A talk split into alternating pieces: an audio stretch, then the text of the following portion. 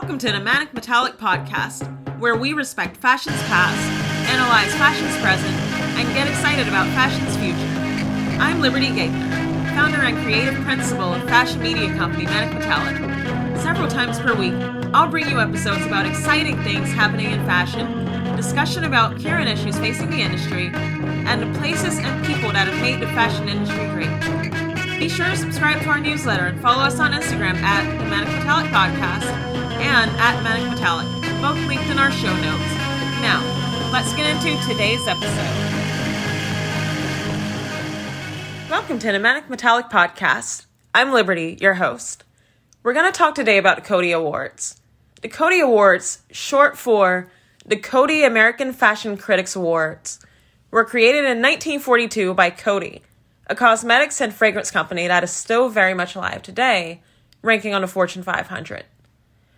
The aim that Coty had with the awards was to enhance the image of American designers and to give them a higher level of status and international recognition.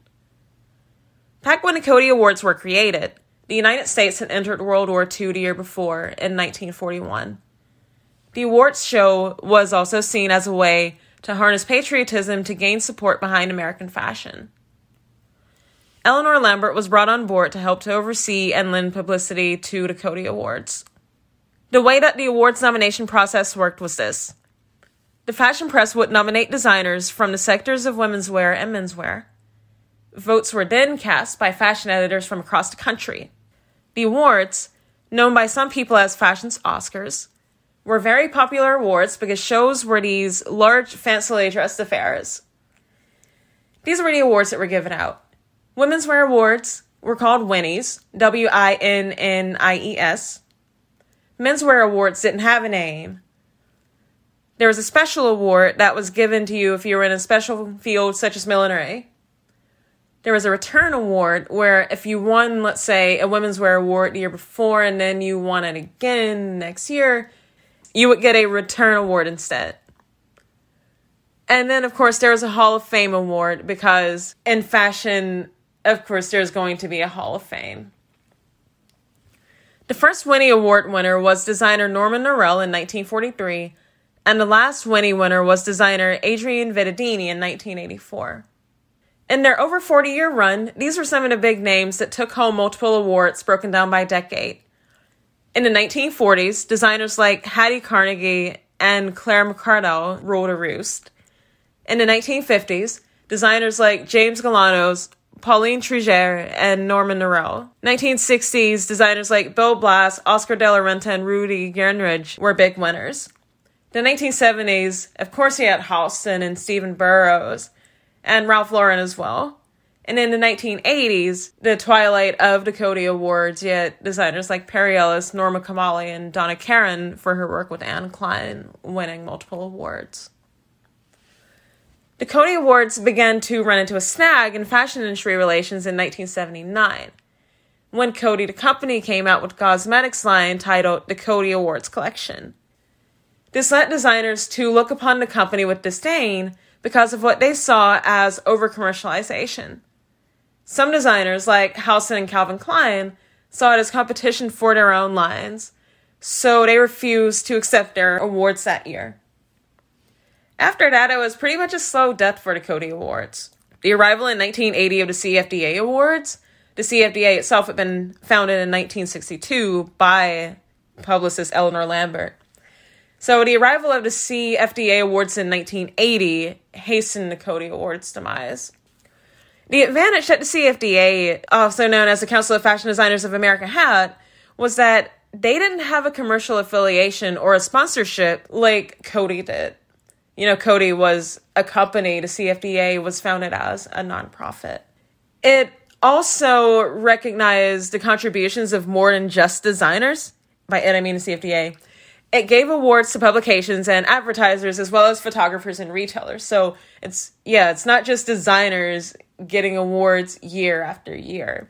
And I think that that might have helped the CFDA to vary up how many designers were getting awards on a year to year basis, and that helped to make it that slightly more selective process.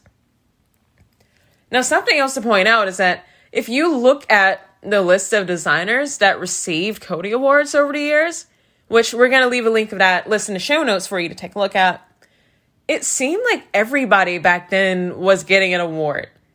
And if everyone is awarded, if everyone receives an award, then nothing is special.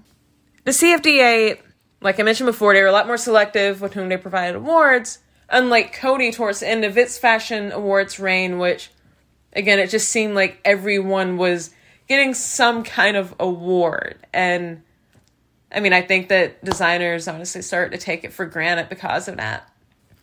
Now, that reign finally came to an end in 1984, that awards show reign, as the last awards were presented. And the Coty Awards were officially ended by Donald Flannery, who was the chair of the Coty Awards Board in 1985, after stating that the awards had achieved their purpose. It seems to me then that there was a mixture of one, Coty's bid to make money off of the Coty Awards in 1979 by producing this cosmetics product by which designers felt threatened. Two, the arrival of the CFDA Awards in 1980. And three, the Coty Awards chair's statement that the awards achieved their goals of elevating American fashion to an international stage. So the Chicago Tribune weighed in with its own theory in June of 1985.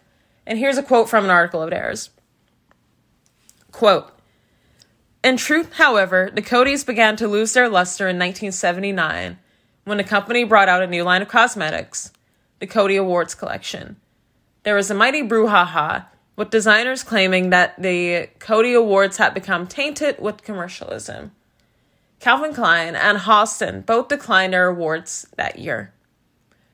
It was only coincidental, of course, that by 1979, most designers had their own fragrances and some had their own cosmetics lines as well. Why should they indirectly put their blessings on a line of cosmetics by accepting an award named after a cosmetics company when they had their very own names on all kinds of bottles, jars, and tubes? End quote. The truth about the demise of the Coty Awards and the reasons for it, of course, is likely somewhere in the middle. Thanks for listening.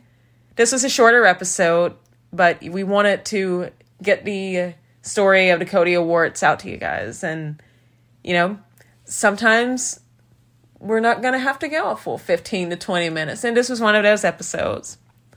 Now, our next episode is going to feature a discussion on our newest article, which is exciting and tech focused. Can you guess what it is? See you soon. Thanks for listening. If you got value out of today's episode, it'd mean a lot to me if you rate, review, and subscribe to the Manic Metallic Podcast. Be sure to tell all of your fashion inclined friends and coworkers about the podcast as well. This would really help us to spread our message about fashion being an art, discipline, and force for societal change. And don't forget to stay in touch with us by subscribing to the Manic newsletter and following us on Instagram. Feel free to reach out to us through either of those means. I'd love to hear from you. I'll link these all in the show notes. You're the best. See you next episode.